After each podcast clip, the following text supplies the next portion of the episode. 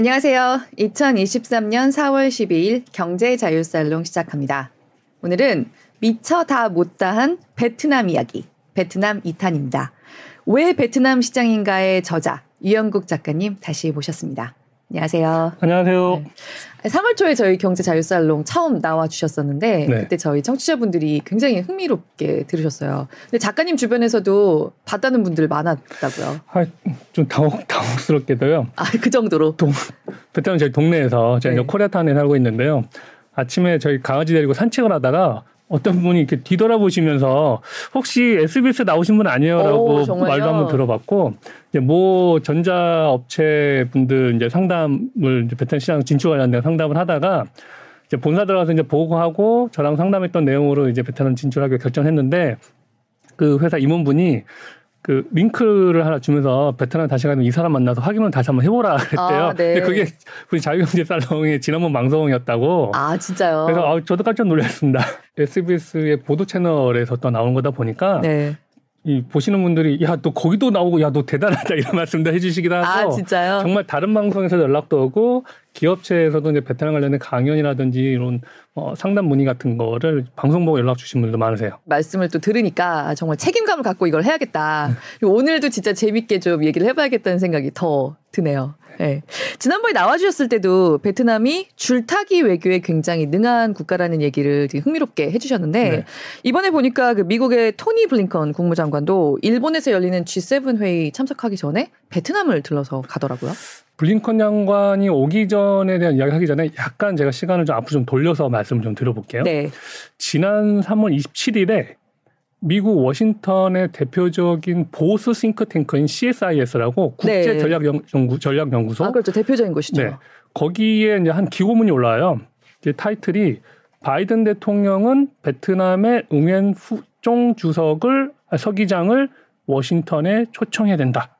어, 네. 그러니까 그 글의 노진 어, 요지는 지난해 작년에 이 베트남 쫑서기장이 중국 시진핑 주석의 3연임을 축하하기 위해서 방문했고 네. 이제 방문해서 중국 잘 다독이 졌으니 이제 미국을 방문한다 그래도 베트남에서는 부담이 없다. 음. 오히려 시진핑 주석의 체면을 세워줬기 때문에 미국과의 관계 개선하는데 더욱더 속도를 낼 수 있다라는 요지예요. 네. 그래서 이제 그러고 나서 바로 이틀 뒤에 바이든 대통령하고 이 쫑서기장하고 전화로 회담을 합니다. 음. 이제 그 기고문 때문에 백악관이 받아들였다기보다는 이미 백악관은 준비된 거에서 이 전략연구소의 기고문이 이제 운을 띄운 거겠죠. 네, 그랬을 것 같네요. 네. 네. 이제 거기서 이제 뭐 다양한 이야기를 나누는데 서로 아 바이든 대통령 우리 베트남 하노이 한번 방문하세요. 그리고 쫑서 기장님 우리 워싱턴 한번 방문하시죠라고 서로 초청을 합니다. 그러니까 양국의 최정상이 상대 국가의 수도에 방문한다고 하는 것은 외교적으로 되게 큰 의미가 있잖아요. 음, 그렇죠. 이번에 블링컨 장관이 국무장관이 베트남에 방문한 것은 그거에 대한 후속 조치의 일환이에요. 그러니까 앞으로 이제 정상끼리 만나기 위한 어떤 초석을 놓는 그런 방문이라고 볼수 그렇죠. 있겠네요. 이제 서로 양국 간에 뭐 바이든 대통령이 베트남에 올지 쫑서 기장이 워싱턴 먼저 갈지 모르지만 지금 들리는 이야기는 아마 한 7월 정도에 쫑서 기장이 워싱턴을 갈 것 같아요. 근데 그 전에 이제 서로 좀 정리가 좀 돼야 될 부분이 뭐냐면 어, 한 번 더 제가 이제 시간을 앞으로 좀 돌릴게요. 작년에 네. 한국 베트남 30주년 수교 기념으로 해서 어, 베트남 국가주석이 베트남 한국을 방문했잖아요. 네. 그러면서 양국 간의 포괄적 전략 동반자 관계를 맺으면서 이제 외교 관계 격상을 시켰잖아요. 네. 베트남 입장에서는 그게 가장 최고의 관계예요. 그 관계인 나라는 러시아, 중국, 인도 그리고 네 번째가 한국입니다. 아, 그렇게밖에 없나요? 네. 그리고 이제 그 아래 단계 이제 2등급이라고 하는 게 전략적 관계인데 일본과 유럽뿐이에요. 아, 미국은 아직 거기에도 안 들어가는군요. 미국은 이제 가장 아래 단계인 그냥 동반자 관계입니다. 그래서 미국 입장에서는 최소한 2단계 정도 되는 전략적 관계가 되고자 먼저 이 블링컨 장관, 국무장관이 베트남 방문할 때 이 부분에 대해서 격상을 시킨다거나 아니면 최소한 이야기를 끝내놓고 미국을 방문했을 때 격상시키는 거에 대해서 서로 간에 악수를 하려고 하는 이야기가 진행될 것으로 보여요. 음. 그러니까 표면적으로는 블링컨 장관이 베트남을 방문한 것은 베트남의 베트남 하노이에 이제 어 미국 대사관이 신축 공사를 이제 시, 시공식을 하는데 네. 그거에 대해서 방문하는 거라고 하지만 실제로는 그 부분에 대한 이야기가 하나 있고요. 네. 또 하나는 최근에 러시아 부총리가 베트남을 방문했어요. 네. 그리고 두 달 전에는 러시아 국회 부의장이 베트남을 방문했어요. 왜, 왜 방문을 했을까? 뭐, 표면적인 걸로는 아까 방금 제가 러시아하고 베트남하고는 포괄적, 전략적, 동반자 관계가 최고 단계. 네, 가장 높은 단계. 그러면 가장 가까운 나라기 때문에 요즘 러시아가 힘들기 때문에 베트남으로부터 지지도 얻을 필요도 있고 하겠지만 어, 연달아 러시아의 최고위층들이 다녀가고 그리고 나서 베트남의 미국의 최고위층이 다녀간다? 혹시 우크라이나 관련된 걸 베트남을 통해서 러시아가 미국에 메시지를 보내는 어떤 우크라이나 전쟁 관련된 거를 합의 사항을 베트남을 통해서 진행하려고 하는 게 아닌가. 아, 그런 관측도 하고 있군요. 왜냐하면 어 베트남은 우크라이나, 러시아 양국가 모두하고 매우 가까워요. 네. 왜냐하면 과거 구소련 시절에 어, 베트남은 이제 미국하고 전쟁 중임에도 불구하고 동유럽이나 소련으로 유학생들을 많이 보냈거든요. 네. 근데 그 유학생들이 가장 많이 간 지역이 지금의 우크라이나예요. 아, 그래요. 그래서 베트남에 일곱 명의 억만장자들이 있어요. 그 억만장자 중에 number one, two, three가 모두 우크라이나에서 유학을 했던 사람들. 아, 우크라이나 유학생 출신들이에요. 네. 그래서 알게 모르게 베트남에는 뭐 소련의 투자금도 많지만 우크라이나의 자본들도 많이 들어와 있어요. 음. 그렇기 때문에 베트남 입장에서는 이제 러시아와 우크라이나 전쟁이 났을 때 누구의 편을 들기가 좀 애매모호한 상황이었지만 어쩔 수 없이 러시아 편을 좀 드는 듯한 모양새를 좀 취했죠. 네. 그러니까 유엔에서 러시아를 비난하는 결의안을 냈을 때 베트남은 계속해서 기권을 했거든요. 네. 아무래도 가장 가까운 관계다 보니까요. 그리고 베트남은 또 러시아와의 관계가 매우 특별한 이유 중에 하나가 제가 지난번 방송에서 베트남하고 중국은 뼛속 깊은 관계가 안 좋다고 했잖아요. 네. 베트남 반중국가라고 네. 했잖아요. 그 중국하고 대립을 할 수 있게 지지를 해준 세력이 바로 소련입니다. 음흠. 그렇기 때문에 베트남은 러시아를 절대 버릴 수가 없어요. 그런데 또 지금 미국하고의 관계도 필요하고 그렇죠. 그러니까 베트남이라고 하는 나라를 둘러싸고 중국, 미국, 러시아 그리고 유럽까지도 지금 되게 복잡하게 했는데 어떻게 보면 베트남이 그 중간에서 중재자 역할을 지금 하려고 하는 것 같아요.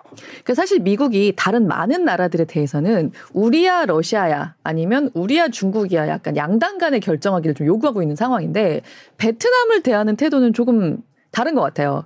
기본적으로 베트남이 아직 미국보다는 중국이랑 러시아 쪽에 좀 더 가까운 나라지만 여기에 대해서는 추궁을 하는 게 아니라 베트남을 조금 자기들 쪽으로 끌어당기려고 하는 그런 노력의 제스처?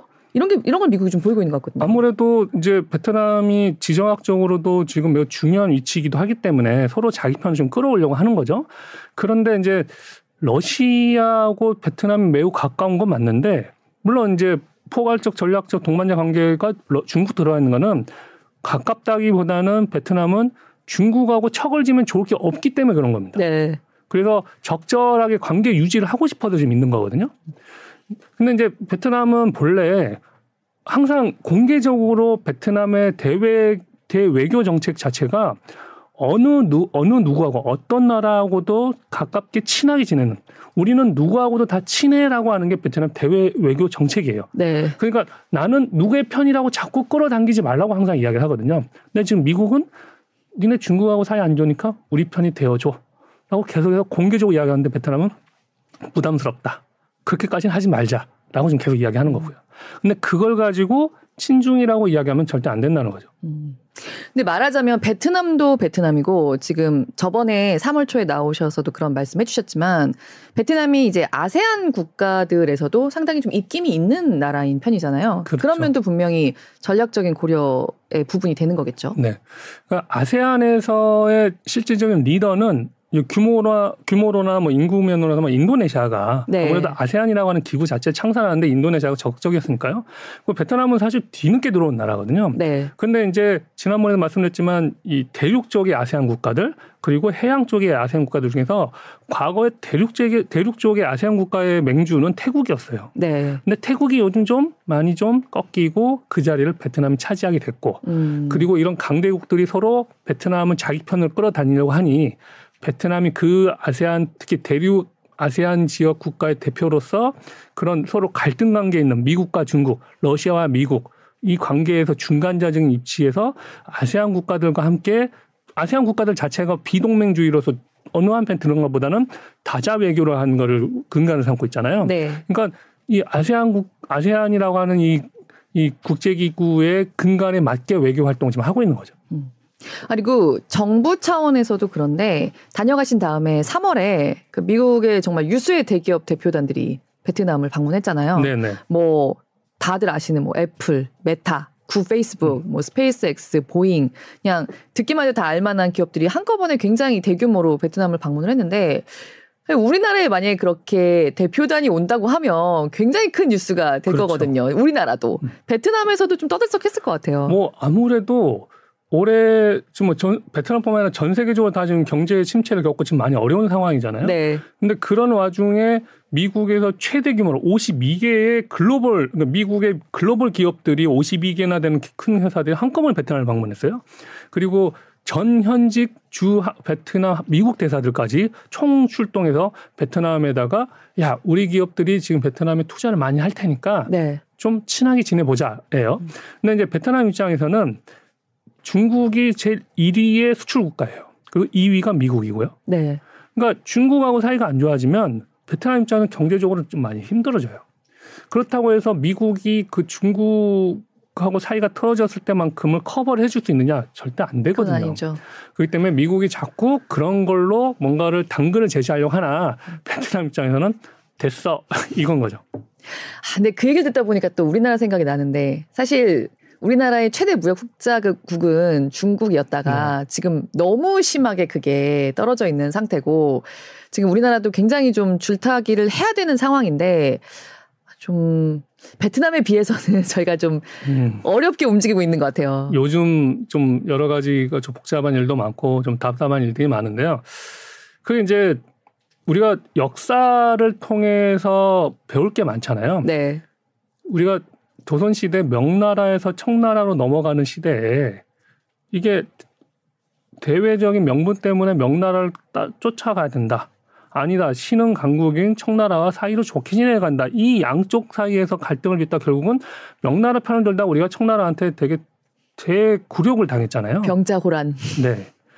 그러니까 언제나 이 이런 거는 반복될 수밖에 없고 힘없는 나라 입장에서는 항상 벌어질 일인 거거든요. 네, 근데 베트남은 그거를 너무나 잘 알고 있는 거죠. 그래서 어느 누구 편을 드는 게 중요한 게 아니라 우리가 살아남는 게 중요하고 우리 입장에서 가장 이득이 되는 일을 해야 되는 게 외교라고 그렇죠. 생각하는 거죠. 아니, 그러니까 저번에 모셔서 그걸 좀 강조를 해주셨는데 베트남의 신임 국가 주석이 뭐 친중파라고 하지만 절대 그렇지 않다. 근데 사실 미국에서도 보도가 나오는 걸 보면 미국에서도 아 저쪽은 친중파다라는 인식이 좀 많이 있는 것 같더라고요. 네. 그래서 오히려 지금 미국에서는 베트남 쪽이 친중이 좀 더 되지 않도록 신경 쓰는 모양새 같은 것도 사실 사- 약간 보이거든요. 그 말씀도 옳은 것 같아요. 음. 이제 미국 입장에서는 이제 의심이 좀 되겠죠. 아무래도 어 확실치는 않으나 혹시라도 중국 쪽으로 넘어갈까 걱정이 돼서 하는 건데 어 제가 이제 미국의 외교 스탠스를 확인할 때 항상 보는 미디어가 하나 있는데 Voice of America라고 네, 그게 이제 과거에는 미 국무부 산하의 언론이었지만 지금도 뭐 미국 연방 정부에 소속된 이제 언론 단체예요. 근데 그곳은 항상 미국 국무부가 원하는 이야기를 대신 전달하는 역할을 항상 해요.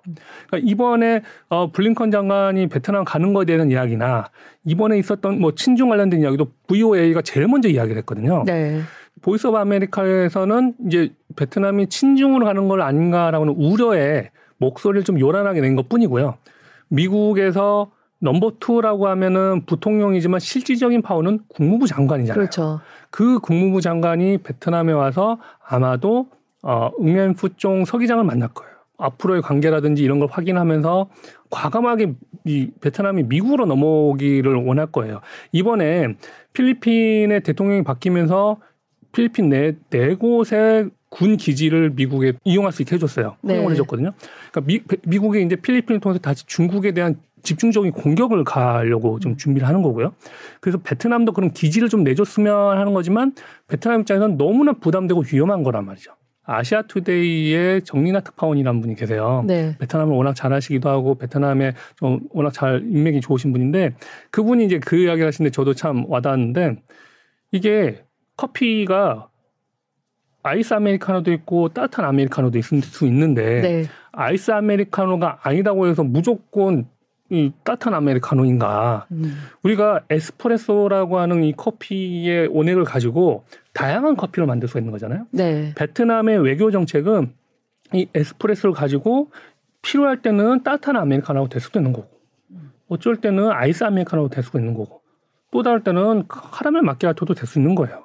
근데 그걸 갖다가 아예 커피가 아니야라고 말할 수는 없는 거잖아요. 그러니까 베트남의 외교 스탠스는 항상 계속해서 자기는 공개적으로 이야기를 합니다. 우리는 다자 외교 누구하고나 다 친하게 지내는 거. 그러니까 이 부분은 항상 지금 베트남은 강조를 하고 있는 거죠. 네, 이야기를 듣다 보니 베트남이 이런 문제에 있어서는 우리보다 좀 자유로운 면도 있지 않은가라는 생각이 좀 드는 게 네. 우리는 사실 미국이 우리에 대해서 갖고 있는 레버리지가 훨씬 크게 있잖아요. 군사적으로도 그렇고 역사적으로도 그렇고 여러 가지로 워낙 미국 우리에게 갖고 있는 레버리지가 많이 있는데 베트남은 그것보다는 뭐뭐 미국하고 전쟁을 사실 이긴 적이 있는 국가이기도 하지만 지금 현재 경제 구조나 이렇게 사회 정치 구조가 미국이 그렇게 베트남에 많은 레버리지를 갖고 있는 그런 상태가 아닌 거잖아요. 그렇죠. 그렇죠. 지금 사실 미국은 좀 잘해줘야지만 베트남으로부터 뭔가 얻어갈 수 있고 좀 더 다리를 놓을 수 있는 그런 상황인 거죠. 그래서 미국이 지금 베트남에 계속해서 그런 거를 지금 제안을 하고 있는 게 현재 지금 4월 초에 미국 상원 의원들이 지금 베트남에 와서 네. 과거에 고엽제를 그 뿌렸던 공항에 깨끗하게 정화를 해서 이제 베트남 이 반납을 하는 행사를 가져요. 아, 네. 그러니까 어마어마하게 공을 들여서 과거에 우리가 전쟁했던 거에 대해서 이제 잊고 새 관계를 나가자고 계속해서 좀 요구를 하는 거죠. 근데 이제 어떻게 보면 좀 질퍽거리는 거죠. 아니 자꾸 싫다고 여러 번 이야기를 했는데 아니 적당한 관계를 유지하고 이야기를 하는데 음. 계속해서 적극 끌어당기고 있는 거죠. 음. 그러니까 상무의원이 지금 와 있고 국무장관이 곧 오고 그리고 서로 관계가 잘 되면은 7월이든 9월 정도에 어 이 양국 정상들이 이제 만나는 것까지 음. 그때 어 베트남을 대할 때 우리가 이거를 줄 테니까 이걸 해줘 이런 식으로 접근하면 안 돼요. 음. 그러니까 이 베트남의 어떻게 보면 체면도 세워줘야 되고요. 지금 베트남의 대외적인 상, 상황 자체가 러시아와의 관계든 중국의 관계든 그러니까 미국과도 관계 개선 분명히 할 거지만 시간이 좀 걸리더라도 이 베트남 상황에 맞게 그 베트남의 오랜 친구들과의 관계를 좀 배려를 좀 해주라. 음. 하지만 분명한 건 베트남 입장에서는 미국이 필요해요. 왜? 중국이 계속해서 베트남 동해인 남중국해에서의 무력 강화를 계속 하고 있고 이 대륙에서는 라오스나 캄보디아가 사실 베트남 영향력 하에 있는 나라들인데 거기서 계속해서 일대일로 정책을 통해 가지고 경제적으로든 정치적으로는 계속해서 지금 침투해 오고 있거든요. 아, 네. 그- 그렇기 때문에 베트남 입장에서는 되게 중국이 지금 당장은 우리를 건들진 않지만 분명 언젠가는 머지않아 우리를 공격을 해올 텐데 러시아만 믿고 있기는 좀 어렵고 네. 새로운 친구인 미국의 도움을 받긴 받아야 되겠는데 네. 너무 빠르다. 음. 좀 시간 좀 두고 가자 이 이야기죠. 밀당 좀 더 하자. 네. 네. 그런 아 사실 듣다 보면 우리랑 좀 비슷한 상황 면도 있지만 베트남이 약간 좀 더 자유로운 상태에서 지금 강대국들 틈에 껴있다. 좀 그런 생각이 들기는 하네요. 아무래도 미국 아니 그 음. 북한 때문에 그렇죠. 지금 지금 최근에 북한이 뭐 대륙간 탄도 미사일뿐만 아니라 이제 뭐 수중 뭐 회복탄도 뭐 발사하고 지금 이제 군 통신원도 단절되고 지금 매우 심각하잖아요. 네. 그러니까 우리 입장에서는 선택의 여지가 좀 많이 적죠. 음.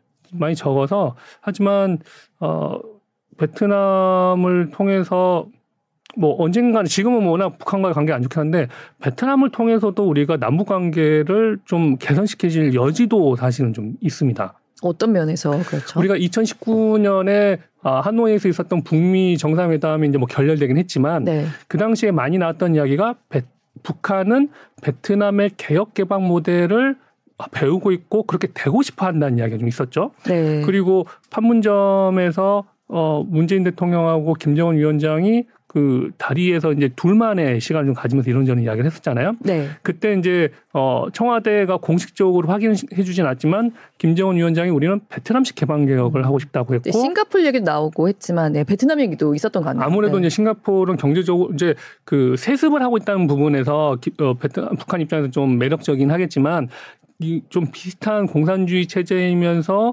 어, 소득 수준 차이가 크게 나지 않는 베트남이 먼저 현실적으로 다가왔겠죠. 음.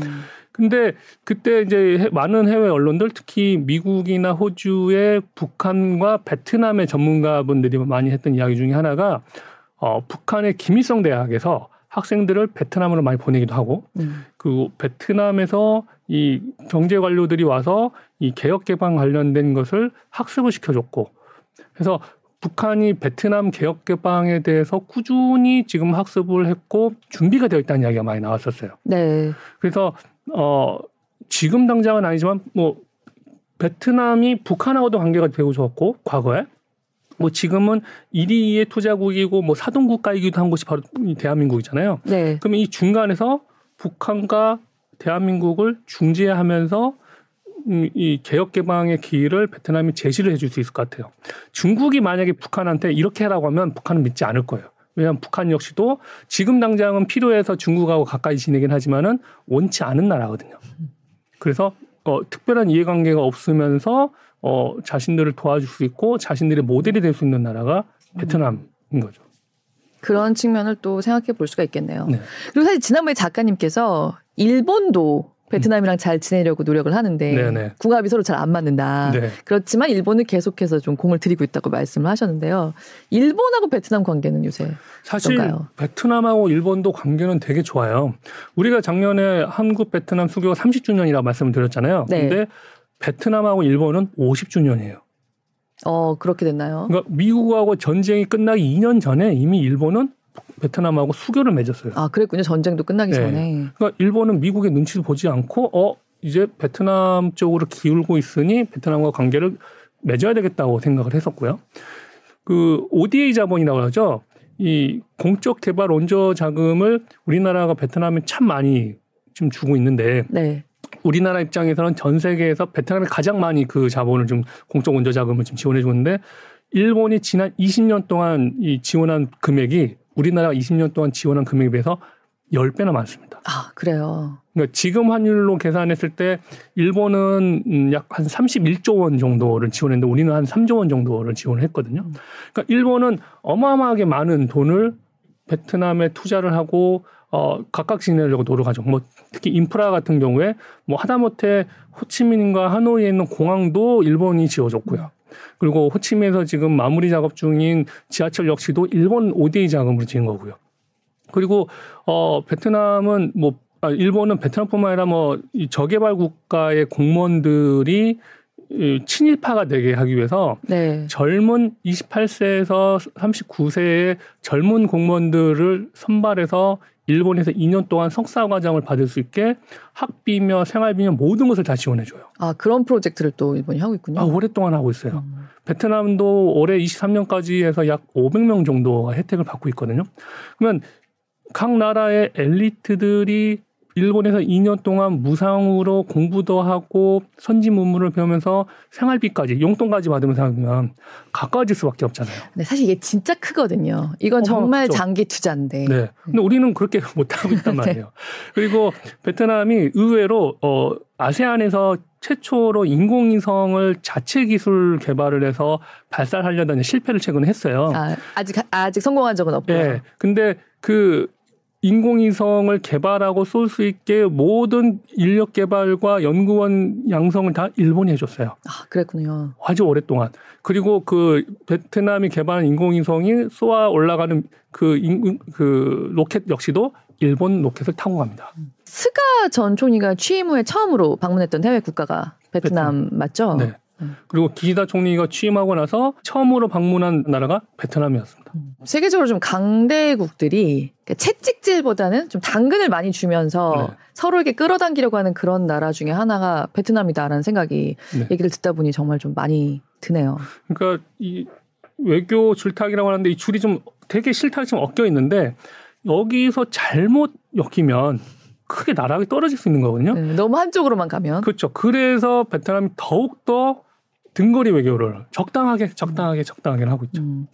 등거리 외교를 좀 할 수 있는 그동안 여건이 쌓인 나라이기도 하고 네. 이제 자기 힘이 커지면서 이거를 정말 제대로 이용하느냐 베트남 입장에서 좀 그거에 기로에 서 있는 상황이라고도 볼 수가 있다는 생각이 드네요. 그렇죠. 그래서 이게 같은 아세안 국가라고 하더라도 누가 뭐 라오스나 캄보디아나 뭐 인도네시아에다가 막 그렇게 적극적으로 구애를 펼치지는 않잖아요. 네. 그러니까 베트남이 지금 이 기회를 잘 활용하면 정말 국가 수준 자체가 크게 점프할 수 있는 네. 좋은 기회이기도 하고 네. 자칫 잘못된 판단을 하면 끝없이 추락할 수 있는 단계이기도 합니다. 음. 어, 우리나라하고 얘기도 좀 해보죠. 네. 그러니까 뭐 작가님도 아시다시피 지금 우리나라 반도체 수출이 거의 고꾸라졌다고까지 음, 네. 굉장히 안 좋은 상태인데 메모리 반도체 업황이 워낙 안 좋다 보니까요. 네. 대신에 2021년부터 우리나라 자동차가 좀 힘을 내고 있거든요. 네, 네. 특히 뭐 친환경차라든지 SUV라든지 좀 고부가 가치 자동차들, 좀 비싼 차들, 단가가 좀 높은 차들이 해외에서 좀 잘 되면서 요새 전부는 아니지만 반도체가 좀 안 되면서 생기는 구멍을 좀 메꿔주고 있는 네, 상태인데 그런데 베트남에서도 요즘 한국 차가 인기라고요.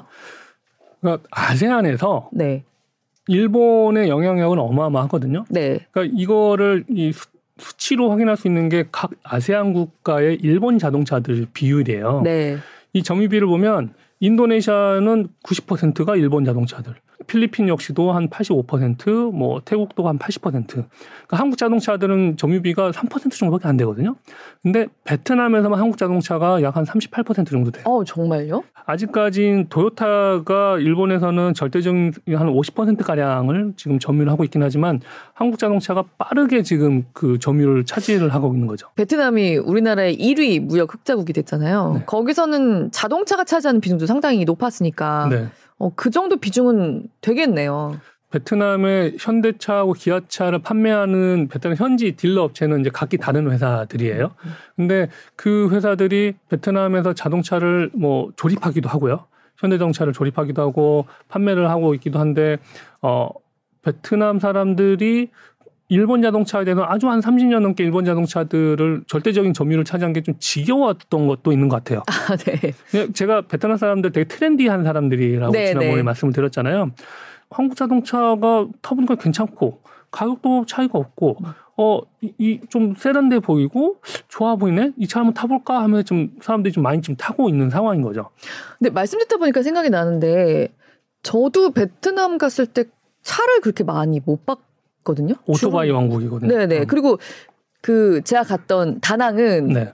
그 신, 도로. 신도시라서 길이 넓지만 네. 길이 그렇게 넓지 않은 데도 많고 아직 차 그렇게 많이 안 탄다고 말씀하셨던 것 같은데. 그러니까 선진국에 비해서는 차량 숫자는 좀 적은 편이죠 아직은. 네. 근데 이제 사람들이 지금 중산층들이 빠르게 성장을 하고 있다 보니까 이제 자기 차는 마이카 시대가 지금 벌어지고 있는 거예요. 네. 한 5, 6년 동안에 자동차 수요가 많았던 거는 베트남에 진출한 이제 우버 그리고 아세안의 우버라 부르는 그랩 네. 이분들 이- 이거 이제 그랩이나 우버를 통해서 자기 차로 이 자가 영업을 하시는 분들이 많아지면서 네. 이 차량 수요가 좀 많아졌고요.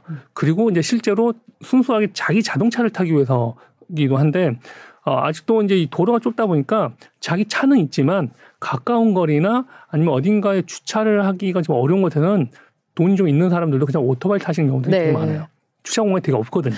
차가 있다라고 하면 일단 부자라고 생각. 부자하는 건 맞죠. 음. 왜냐하면 베트남에서 조립되고 생산된 차는 세금이 좀 덜하긴 한데 네. 해외에서 수입된 자동차는 예를 들어서 차량 값이 천만 원이라 그러면은 관세나 이것저것 세금 부터 하면 그 1,500만 원 정도예요. 그러면 어. 차량 최종 내, 내야 되는 돈은 한 2,500만 원 정도 되거든요. 아, 완전히 사치품 취급을 받고 그렇죠. 있군요. 그래서 우리나라 기아의 이제 카니발이 어 베트남에 있는 주재원들 사이에서 되게 많이 이용하는 차이기도 해요. 렌트카로. 왜냐면 네. 손님들 모시기도 좋고 차고 넓고 좋아서 그게 약 8천만 원 정도예요. 아, 카니발이 8천만 원. 네. 세금 다 포함해서요. 포함해서. 자기 차를 타고 다닐 정도의 사람이면 꽤 소득 수준이 높은 사람인 거죠. 그러니까 우리나라 주재원이 아닌데 베트남인인데 카니발을 몰고 있다라고 네. 하면 아 여기는 좀 그러니까 제가 행세를 하는 사람이구나. 예. 체감상으로는 네. 제가 살고 있는 동네에 포르쉐나 렉서스를 타고 다니는 사람들이 눈에 띄게 늘었어요. 아무래도 이제 제가 사는 곳이 외국인들이 많이 살고 베트남의 상류층들이 많이 사는 곳이다 보니까 네. 거기에서의 변화가 이제 더 먼저 보이는 음. 거긴 하겠죠. 네. 근데 제가 요 며칠 지금 포르쉐를 볼 때마다 일부 사진을 찍어보고 있어요. 같은 차를 제가 헷갈리나. 네. 근데 왜 이렇게 좀 늘까? 왜냐하면 포르쉐는 젊은 사람들이 선호하는 차거든요. 네. 그러니까 과거에 베트남의 벤틀리라든지 어, 롤스로이스를 보면 야, 야 베트남도 이런 차를 타는 사람이 많구나라고 느낄 수는 있으나 포르쉐를 타는 사람도 상당히 젊은 사람들인데 젊은 부자들이 많아진 건지 네. 아니면 그 부자들의 2세들이 이제는 자동차를 이런 걸 타고 다니는 건지 음. 하나의 베트남의 돈이 꽤 많이 들어가는 트렌드가 바뀌어가는 지금 기로에 서 있나 보다라고 해서 지금 눈여겨보고 있습니다.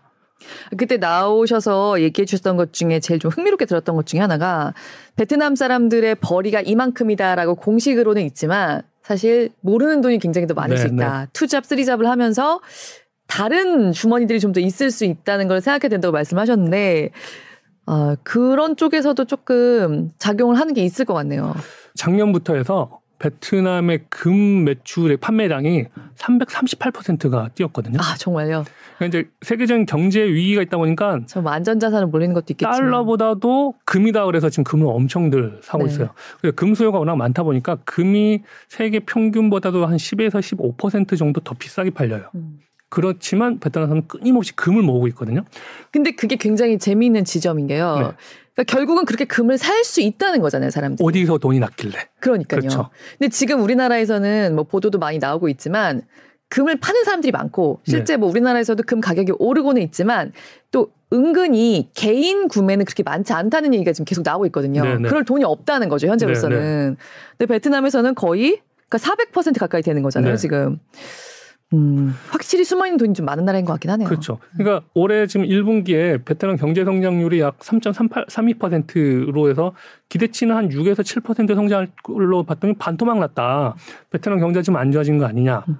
뭐 베트남이 금리 다른 나라들은 지금 금리 인상을 하고 있는 마당에 갑자기 3월에 1% 금리 인하를 했고 음. 그리고 보름 만에 또다시 0.5% 금리 인하를 한 번 더 해서 베트남 경제가 좀 심각하게 안 좋아진 거 아니냐는 우려 목소리가 좀 많아요. 네, 좀 그렇죠, 요새. 근데 베트남 경제가 지금 사실 안 좋은 건 안 좋습니다. 왜냐하면 어, 베트남의 주요 경제 축을 차지하고 있는 신발이라든지 의류 같은 거 생산을 해서 미국으로 수출을 많이 했는데 네. 미국 경제가 지금 되게 안 좋잖아요. 네. 그러니까 그 수출이 작년 4월부터 끊겼어요. 그러면서 특히 신발 공장에 이 엄청나게 많은 인력을 고용하는 업체들이 작년부터 계속 인력을 감축을 하고 있거든요. 네. 그래서 지금 한 100만 명 이상의 실업자들이 지금 양산이 되고 있긴 한데 근데 금사재기는 계속되고 있어요. 그러니까 소비가 좀 위축되었고 이제 어 최, 최저 소득을 받고 있는 사람들의 실업은 있긴 한데 중산층 이상들은 그래 좀 경기가 안 좋은 것 같으니까 그리고 부동산 가격이 계속 떨어지고 있으니까 금을 사자 금을 사서 어느 정도 오르고 나면 다시 되팔고 부동산을 살 것이고 그 사람들 소비는 계속될 것인데 베트남의 상류 사회들이 많이 가는 식당들은 여전히 풀부킹이에요. 아, 그래요. 여전히 줄 서서 밥을 먹어야 돼요. 음. 그러니까 뭐 어느 나라나 양국화는 심각한데 베트남에서 어느 한 부분만 보고 판단하기 좀 어려운 부분이 있습니다. 당장 이제 우리나라 기업들도 지금 투자 여력이 그렇게 많은 상태가 아니다 보니까 베트남의 투자를 상당히 줄이고 있다는 뉴스도 나오고 있고 네. 이게 우리나라만의 얘기는 아닐 건데 네. 베트남도 해외 투자가 굉장히 좀 중요한 나라잖아요. 네. 근데 그러면 베트남 같은 신흥 시장으로 가는 투자는 사실 좀 줄어들 수밖에 없는 분위기가 앞으로도 당분간 이어질 것 같은데 아니요. 오히려 지금 베트남에서는 호주나 유럽계 자금들이 지금 들어오고 있다는 기사들이 지금 속속속 나오고 있거든요. 지금요. 네. 지금 베트남 부동산 경기가 지금 매우 안 좋아져서 그러니까 베트남에서 작년부터 해서 계속해서 이 부정부패 이야기가 지금 뭐 10, 13년째 지금 계속 이어지고 있거든요. 작년과 올해 계속 좀 세게 지금 부정부패 척결 이야기가 계속 나오고 있거든요. 네. 그러면서 부동산 개발업체들이 이 법규에 맞지 않게 회사채를 발행한다거나 불법으로 대출받은 거에 대해서 크게 지금 치다 보니까 이 부동산 개발 업체의 상황이 매우 안 좋아요. 네. 그리고 대출이 많이 끊기기도 했고 그, 그러다 보니까 경기가 안 좋아져서 어 베트남 중앙은행이 부랴부랴 지금 금리 인하를 한 거긴 한데 네. 오히려 이걸 바탕으로 해서 호주나 유럽계 자금들은 야 부동산 되게 싼데 베트남 분명히 좋아질 건데 야 이거 쭈쭈바로 가자. 그러고 지금 들어오고 있어요. 그러니까 전에 베트남의 부동산을 가장 많이 샀던 나라 사람들은 싱가포르하고 홍콩, 중국 사람들이었거든요. 네. 근데 이제 중국은 지금 해- 해외로 좀 투자하기 지금 이제 아무래도 정부가 지금 많이 막고 있기 때문에 그리고 홍콩은 중국에서 탈출을 많이 하다 보니까 지금 뭐 베트남으로는 좀뭐 요즘은 최근에 좀 안 들어오고 있긴 합니다만 지금 오히려 그런 자본들이 지금 베트남 들어오고 있고 그리고 유럽계의 펀드가 지금 베트남 증시에 좀 들어오려고 준비 중이에요. 지금 베트남에 있는 자금들 대부분은 사실 아시아계 자금입니다. 음, 아직 유럽이나 그런 쪽에서는. 네. 그러니까 베트남에 지난 30년 동안 투자한 나라들의 1등부터 10등을 보면 다 아시아 업체들, 아시아 기업들이에요. 그래서 미국과 유럽 자본이 이제 들어오기 시작하는 거거든요. 그러니까 아까 미국이 대단위로 52개 기업들이 막 들어오기 시작했다고 했잖아요. 그러면 이름 있는 글로벌 기업이 들어오기 시작하면 야 베트남은 사실 잘 모르겠는데 공산주의 국가라서 좀 이 가까이 있는 그리고 베트남에 대해서 투자 가장 가장 많이 하고 이 우리나라에서조차도 친중이지 않냐 투자하면 위험하지 않냐 이런 이야기 계속 하는데 미국이나 유럽에서는 오죽이나 정보가 없겠어요. 근데 글로벌 기업이 이제 본격적으로 투자하기 시작하면 다 따라 들어오기 시작할 겁니다. 그러니까 베트남이 완벽하진 않고 문제점도 많고 어려움도 많겠지만 베트남 위에 다른 나라에 갈 만한 나라가 없어요. 음.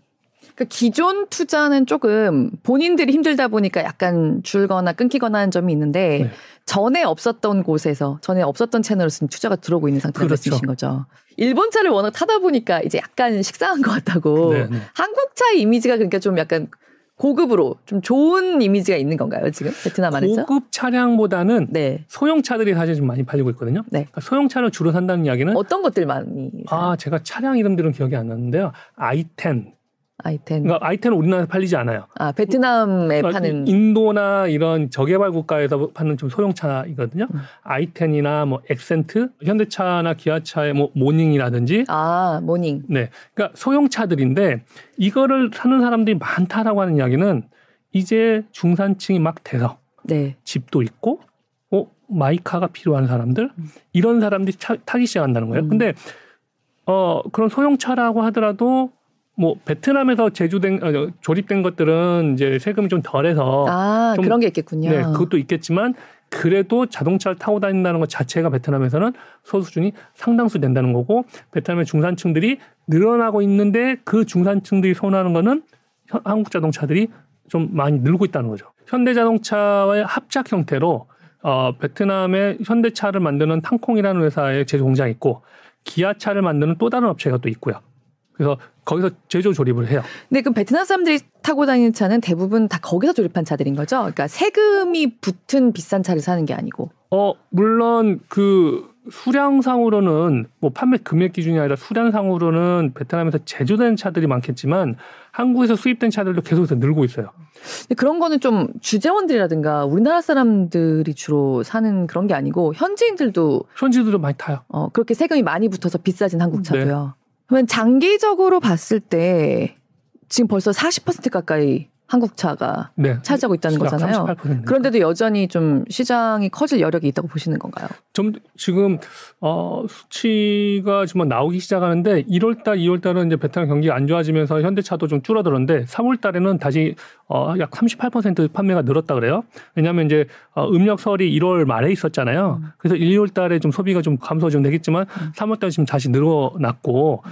이제 이 상태에서 현대차가 어떻게 프로모션을 한다거나 적극적으로 나오느냐 또 다르긴 하겠지만 지금 뭐 세계적으로 아직 뭐 전기차가 지금 베트남에서 뭐 팔리거나 뭐 이런 상황은 아니긴 합니다만 아 그죠 그 좀 궁금했어요. 네. 베트남은 지금 전기차는 뭐 아, 주 미미한 그러니까 전기차를 사고 싶은 부자들은 많을 텐데 네. 전기차를 타려면 충전소가 그렇죠. 좀 되죠. 이거는 네. 국가가 준비가 돼야 되는데 국가가 다시 준비가 좀 베트남은 아직 그런 쪽으로는 별로 인프라가 거의 없다시피 네. 한 거라고. 그게 좀 잘 되면 왜냐면 베트남 정부 입장에서는 이 매우 필요로 해요. 왜냐하면 어, 오토바이 한 대가 일반 디젤 어, 일반 자동차의 배기가스의 4배 이상을 네. 뿜어내거든요. 그리고 어, 베트남에는 오래된 오토바이는 더 많은 배기가스 뿜어내기 때문에 네. 하노이나 호치민은 전 세계의 공기가 매우 안 좋은 도시 중에 하나예요. 그 사실 이렇게 베트남이 이렇게 좀 이 정도로 발전을 하면 그게 좀 사회 문제로 굉장히 크게 부상할 것 같다는 생각이 들긴 하더라고요. 네네. 제가 다낭 자꾸 다낭밖에 못 가봐서 다낭 얘기만 자꾸 하게 되는데 네.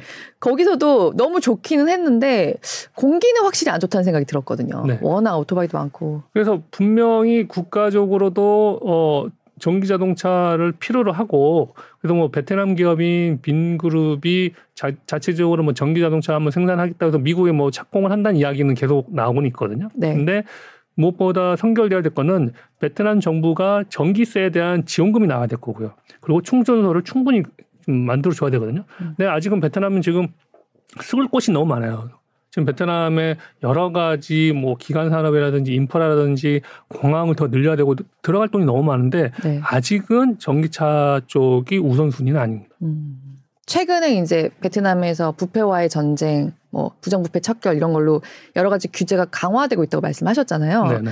근데 규제가 강화돼서 베트남이 좀 더 투명한 이미지를 갖게 되면 해외 투자자들도 좀 더 신뢰를 갖고 베트남 시장에 진출을 할 수도 있겠지만 반대로 또 이렇게 규제가 강화되다 보니까 해외에서 들어야 되는 돈이 좀 멈칫하게 되는 부분도 좀 있을 수 있을 것 같아요. 그런 부분도 분명히 있습니다. 그러니까 양날의 칼이긴 한데요. 그러니까 시장 경제주의자들은 뭐 좀 부정부패가 있더라도 우리가 성장하는 게 우선이니 계속 나가자가 되는 거고 그러다 네. 보면 이 문제가 점점 커지는 거고 지금 이제 주도적으로 반부패 운동을 하고 있는 쫑서 기장 같은 경우에는 그러다 보면 어이 사회 계층 간의 격차는 더욱 심해지고 네. 나중에는 걷잡을 수 없는 관계가 되니 음. 좀 더디게 가더라도 아랫부분에 있는 사람들 좀 끌어줘 올려주자라고 하는 부분이 있겠죠. 음. 근데 이 베트남에 투자하려고 하는 유럽 기업들, 특히 서, 미국 기업들이 가장 우선시 보는 것 중에 하나가 회계 장부의 투명성이거든요. 그렇죠. 그러니까 이 부분이 해결이 되면 유럽 쪽에서는 더욱더 베트남을 믿고 들어올 거란 말이에요. 음. 그러니까 베트남의 1위 기업이라고 하는 모 기업 같은 경우에는 세계 3대 신용평가 회사 중에 하나인 피치가 기업 신용평가 등급 거부를 했어요. 몇 년 전부터. 가장 큰 기업인데요. 네. 믿을 수 없다는 거거든요. 음. 근데 요즘 베트남에서 괜찮게 뜨고 있는 기업들 몇, 곳, 몇 곳은 싱가폴 같은 데에서 투자를 많이 받고 하면서 그런 투명성 문제를 깔끔하게 좀 해결하고 있어요. 근데 말씀하시는 걸 듣다 보니까 사실 베트남이 여러 가지로 많이 발전하고 있고 점점 좀 더 그래도 믿을 수 있는 국가가 되어가고 있다는 인상은 있지만 네. 가장 큰 대기업이 뭐 피치가 신용평가를 거부할 정도의 아직 그런 상태란 말이죠. 이 네. 얘기는 네.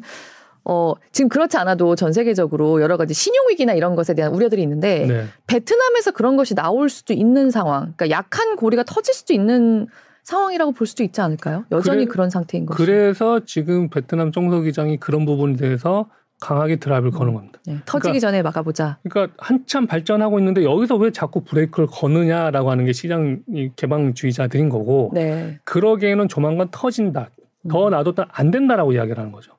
근데 제가 봤을 때는 적절한 위기에서 브레이크를 걸었다고 저는 생각을 해요. 적절한 순간에. 네. 그리고 지금 베트남 경제가 좀 안 좋아지고 있다는 걸 느끼는 것 중에 하나는 최근 들어서 베트남의 이제 전당포 베트남 전당포들이 되게 많거든요. 네. 급전이 필요하면 오토바이를 맡기고 이제 돈을 많이 빌려요. 근데 전당포에서 이 협박 전화들이 요즘 되게 심하 게 나서 그거를 이제 단속을 한다라고 하는 기사들이 계속 나오고 아, 있는데 전당포예요. 예. 근데 그 이야기는 이제 소액 대출을 받은 서민들이 돈을 못 갚고 음. 이 대출 회수를 하려고 하는 채무업자들이 심하게 좀 하다 보니까 이런 게 너무 많아지면 지금 민심이 매우 안 좋아지는 거죠. 근데 시장 개방주의자들이랐으면 야 이건 기업 활동인데 그걸 갖다가 뭘 하면 안 되지 않겠나?라고 했을 거예요. 음. 그리고 그 기간 과거 최근 한 5년 동안은 그런 전당포가 프랜차이즈화 돼가지고 전국에 엄청나게 많이 생겼거든요. 아, 네. 근데 지금 정부는 야 이게 아무리 그렇다 하더라도 이런 비도덕적이고 비윤리적인 협박 전화나 이건 안 돼. 그래서 뭐 전당포를 뭐 압수수색하고 그런 업체들 뭐 체포하기도 하고요. 그러니까 너무나 그렇게 하지 말라라고 하는 그 베트남 정부의 압박이 계속 가고 있는 거죠.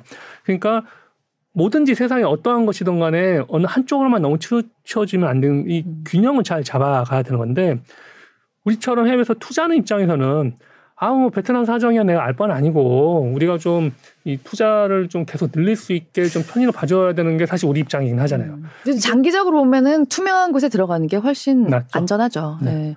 그러니까 사실 베트남에서도 지금 말하자면 그 민간 어떤 금융시장에서 연체율이 좀 올라가고 있는 상황이기도 한 거네요. 그런 거죠. 전당포가 그렇게 활발하다는 사채 시장이 네. 지금 왜냐면 베트남 사채 시장 심각한 곳은 월 이자가 8%에서 10%거든요. 어. 그러면 1년에 거의 100% 이상이 된다는 음. 이야기거든요. 그러니까 그 부분 때문에 아 지금 베트남 경기가 지금 안 좋아진 거가 음. 분명하고 그렇기 때문에 베트남 정부가 빨리 금리 인하를 진행하고 있는 거고요. 음. 그리고 이제 부동산 개발 업체들이 어, 불법 대출을 했고 문제가 많았던 것들을 다 한번 일거에 정리를 한번 해보려고 했으나 아 지금 대외 경제 상황도 안 좋고 하기 때문에 이 부분에 대해서 한 2년 정도 유예 기간을 좀 줬어요. 네. 그래서 아, 그리고 이 그 은행들 은행들을 통해서 이런 기업들에게 대출을 좀 빨리 좀 유동성 공급을 좀 해주라. 음. 그러니까 막무가내로 어. 이 부정부패 척을 하겠다가 아니라 아 좀 시도를 해봤는데 아니다 싶으면 베트남은 언제든지 빠르게 태도 변화를 하는 유연한 정부이기도 합니다.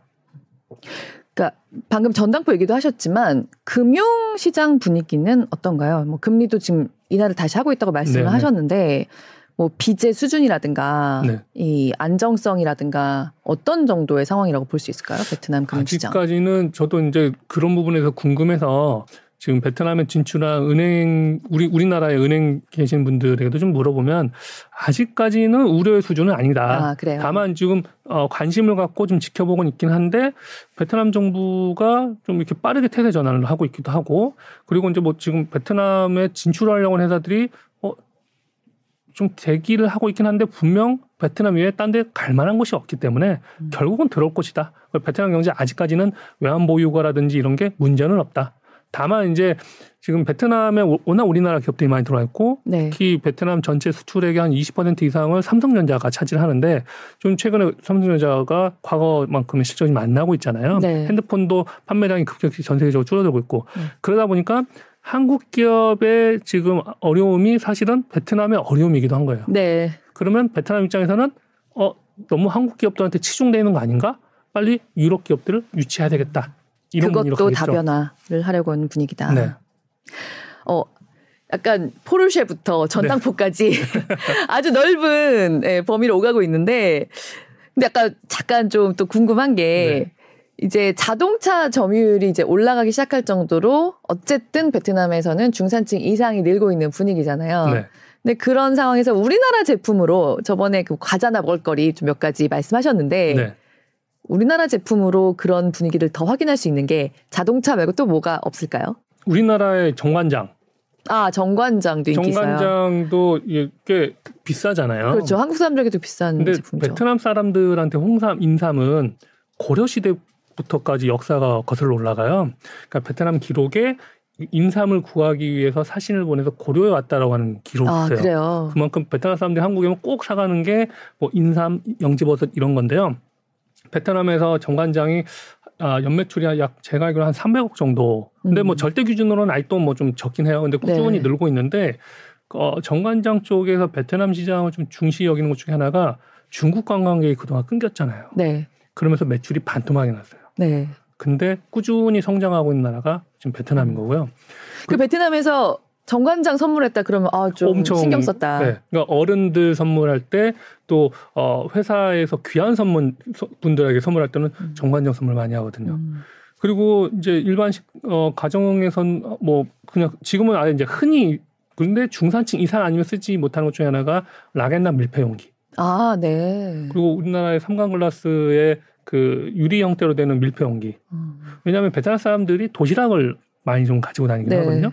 그리고 전자단지 통해서 음식을 많이 데펴 먹기도 하고요. 네. 근데 어 과거에는 그냥 그냥 플라스틱으로 많이 하다가 이게 베트남에서 또 건강을 또 엄청 신경을 써요. 네. 근데 일반 플라스틱을 통해서 그냥 전자에 돌린다거나 이러면 유해 물질이 많이 나온다는 걸 베트남에서 이제 많이 알기 시작하면서 가격이 비싸더라도 특히 내 자녀, 우리 가족을 위해서 쓰는 거는 돈을 더 주더라도 좋은 용, 용기를 쓴다 그래서 어, 라겐락이 지금도 상류 사회에서는 중산층 이상의 상류 사회에서는 많이 쓰고 있고 아, 거의 일반적으로 그냥 갖고 있는. 네, 이제 집에서 웬만한 집에서는 이제 다 하나씩 가지고 있고 그게 안 되면은 락인락처럼 보이는 좀, 좀 가격이 좀 저렴한 비슷하게 생긴 거를 좀 많이 하기도 하고요. 아 중국 관광객이 많이 끊기면서 한국에서 이제 많이 좀 보, 눈에 보이는 관광객들이 이제 베트남 관광객들일 거예요. 네. 왜냐하면 네, 명동에서도 맞아요. 보면은 최근에 어느 나라 사람들이 많이 오는가 라는가 보면은 가게 상점에서 어느 나라 말로 광고 문구를 붙여놓은 걸 보면은 네. 아실 수가 있죠. 네. 태국이나 베트남 관광객들이 많이 늘고 있는데 최근에 어 이제 우- 우리 대한민국 정부가 이 관광객 활성화 정책을 하면서 아세안 특히 베트남에서 의료 관광을 좀 집중적으로 좀 아, 지원하겠다는 네. 이야기 좀 나왔거든요. 네. 근데 베트남 부자들이 한국에 오고 싶어도 사실 기분 나빠서 못 오는 경우가 되게 많았는데 그 이유가 뭐냐면 한국에 가려면 준비해야 될 서류가 엄청나게 많아요. 베트남에서 들어올 때요. 네. 음. 그리고 이제 베트남하고 베트남에서 한국 한국 분하고 결혼하신 분들이 많잖아요. 네. 그럼 그 결혼한 분들이 또 사돈의 팔촌까지 또 잘 가족들을 데려오려 하다 보니까 영사관이나 대사관은 항상 붐벼요. 네. 그러니까 전 세계에서 가장 바쁜 곳 중에 하나가 호치민이나 하노이 영사관 대사관이거든요. 음. 그러다 보니까 부자들이 자기 순서를 기다리려면 너무 오래 걸려요. 음.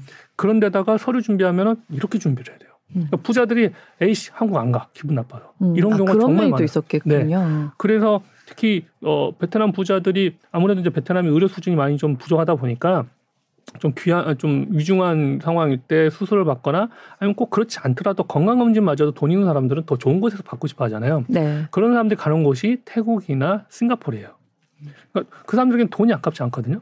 근데 이 부분에서 이제 정부가 어 음, 그런 이제 소득 수준을 좀 증명한다거나 이런 걸 통해서 대폭 서류로 간소화해서 이 베트남의 부자들이 한국에 와서 의료를 혜택을 받을 수 있게 네. 또그 사람들에 의한 관광 수지를 좀 개선하려고 하는 걸 좀 최근에 좀 하고 있습니다. 우리나라가요. 네. 네, 아 그런 점이 또 그러니까 사실 의료 관광이 굉장히 좀 성장 여력이 있는 게 뭐 중동 부자나 이런 사람들도 우리나라에 와서 여러 가지 진료나 수술 받고 싶어 하는 경우 많이 저희도 있죠. 이제 취재를 했었거든요. 네.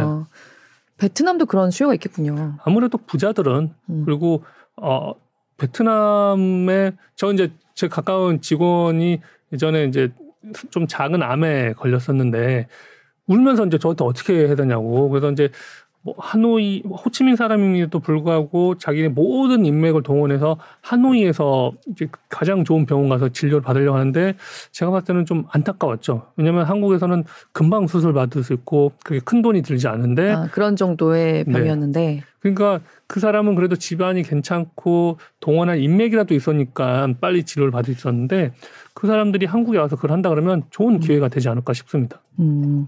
아, 그런 면에서는 정말 좀 빠르게 왔다 갔다 할 수 있는 제도적인 보완이 좀 이루어지면 좋겠네요. 네, 생각하지 못했던 또 또 다른 상품이 또 될 수가 있겠네요. K 메디컬 산업이 또 커질 수 있겠네요. 네.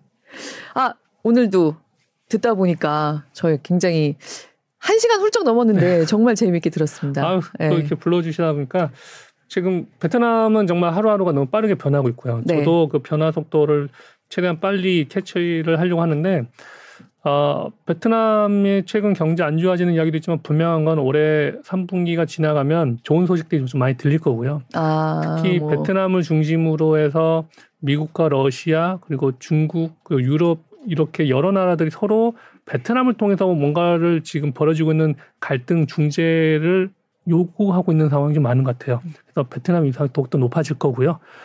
음, 우리나라 기업들이 베트남에 진출해서 일본이 엄청나게 쏟아붓고 있음에도 불구하고 우리나라 기업들이 지금 매우 잘하고 있거든요. 네. 그래서 어, 베트남을 발판을 삼아서 다른 인근의 다른 아세안 국가들로 진출하는 것이 중요한데 네. 이것을 막무가내로 베트남이 친중 국가이기 때문에 빠져나가야 된다. 이런 극단적인 말들이 요즘 많이 나오는데 네. 기업들이 그 말을 듣고 많이 위축되어 있으세요. 음, 그래서 저도 실제로 그렇게 물어보시는 정말 큰 기업들임에도 불구하고 그런 이야기가 있는데 베트남에 진출한 게 리스크하지 않냐, 위험하지 않느냐라고 물어보시는 분들이 되게 많아요. 아, 그래요. 그래서 돈이기 때문에 냉정하게 판단을 하면 그나마 이만한 시장이었고 이제 우리나라 기업들이 사실 너무 많이 좀 들어와 있기도 하니까 네. 베트남을 발판으로 인근 다른 아시안 국가들로 또 진출을 하는 좀 기회를 삼았으면 좋겠습니다. 음. 그러니까 베트남을 둘러싼 상황이 뭐 우리나라를 둘러싼 상황도 그렇지만 지금 국제 정세가 또 워낙 빠르게 변하고 있는 만큼 또 베트남을 둘러싼 상황도 방금 말씀하셨지만 3분기에 들으면 또 굉장히 새로운 얘기들이 많을 것 같아요. 네.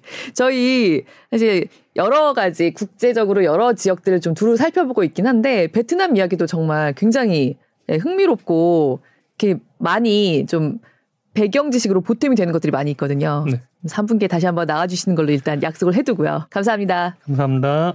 경제자유살롱 구독자 여러분과 소통하기 위해서 스프스 프리미엄 지식 채널 스프의 커뮤니티 운영하고 있습니다. 이미 많이 가입해 주셨죠? 지금 영상 아래 하단에 링크 계속 드리고 있습니다. 아직도 가입 안 하신 분들은 빨리 가입해 주시면 감사하겠고요. 저희 4월 22일 벌써 다음 주로 다가왔습니다.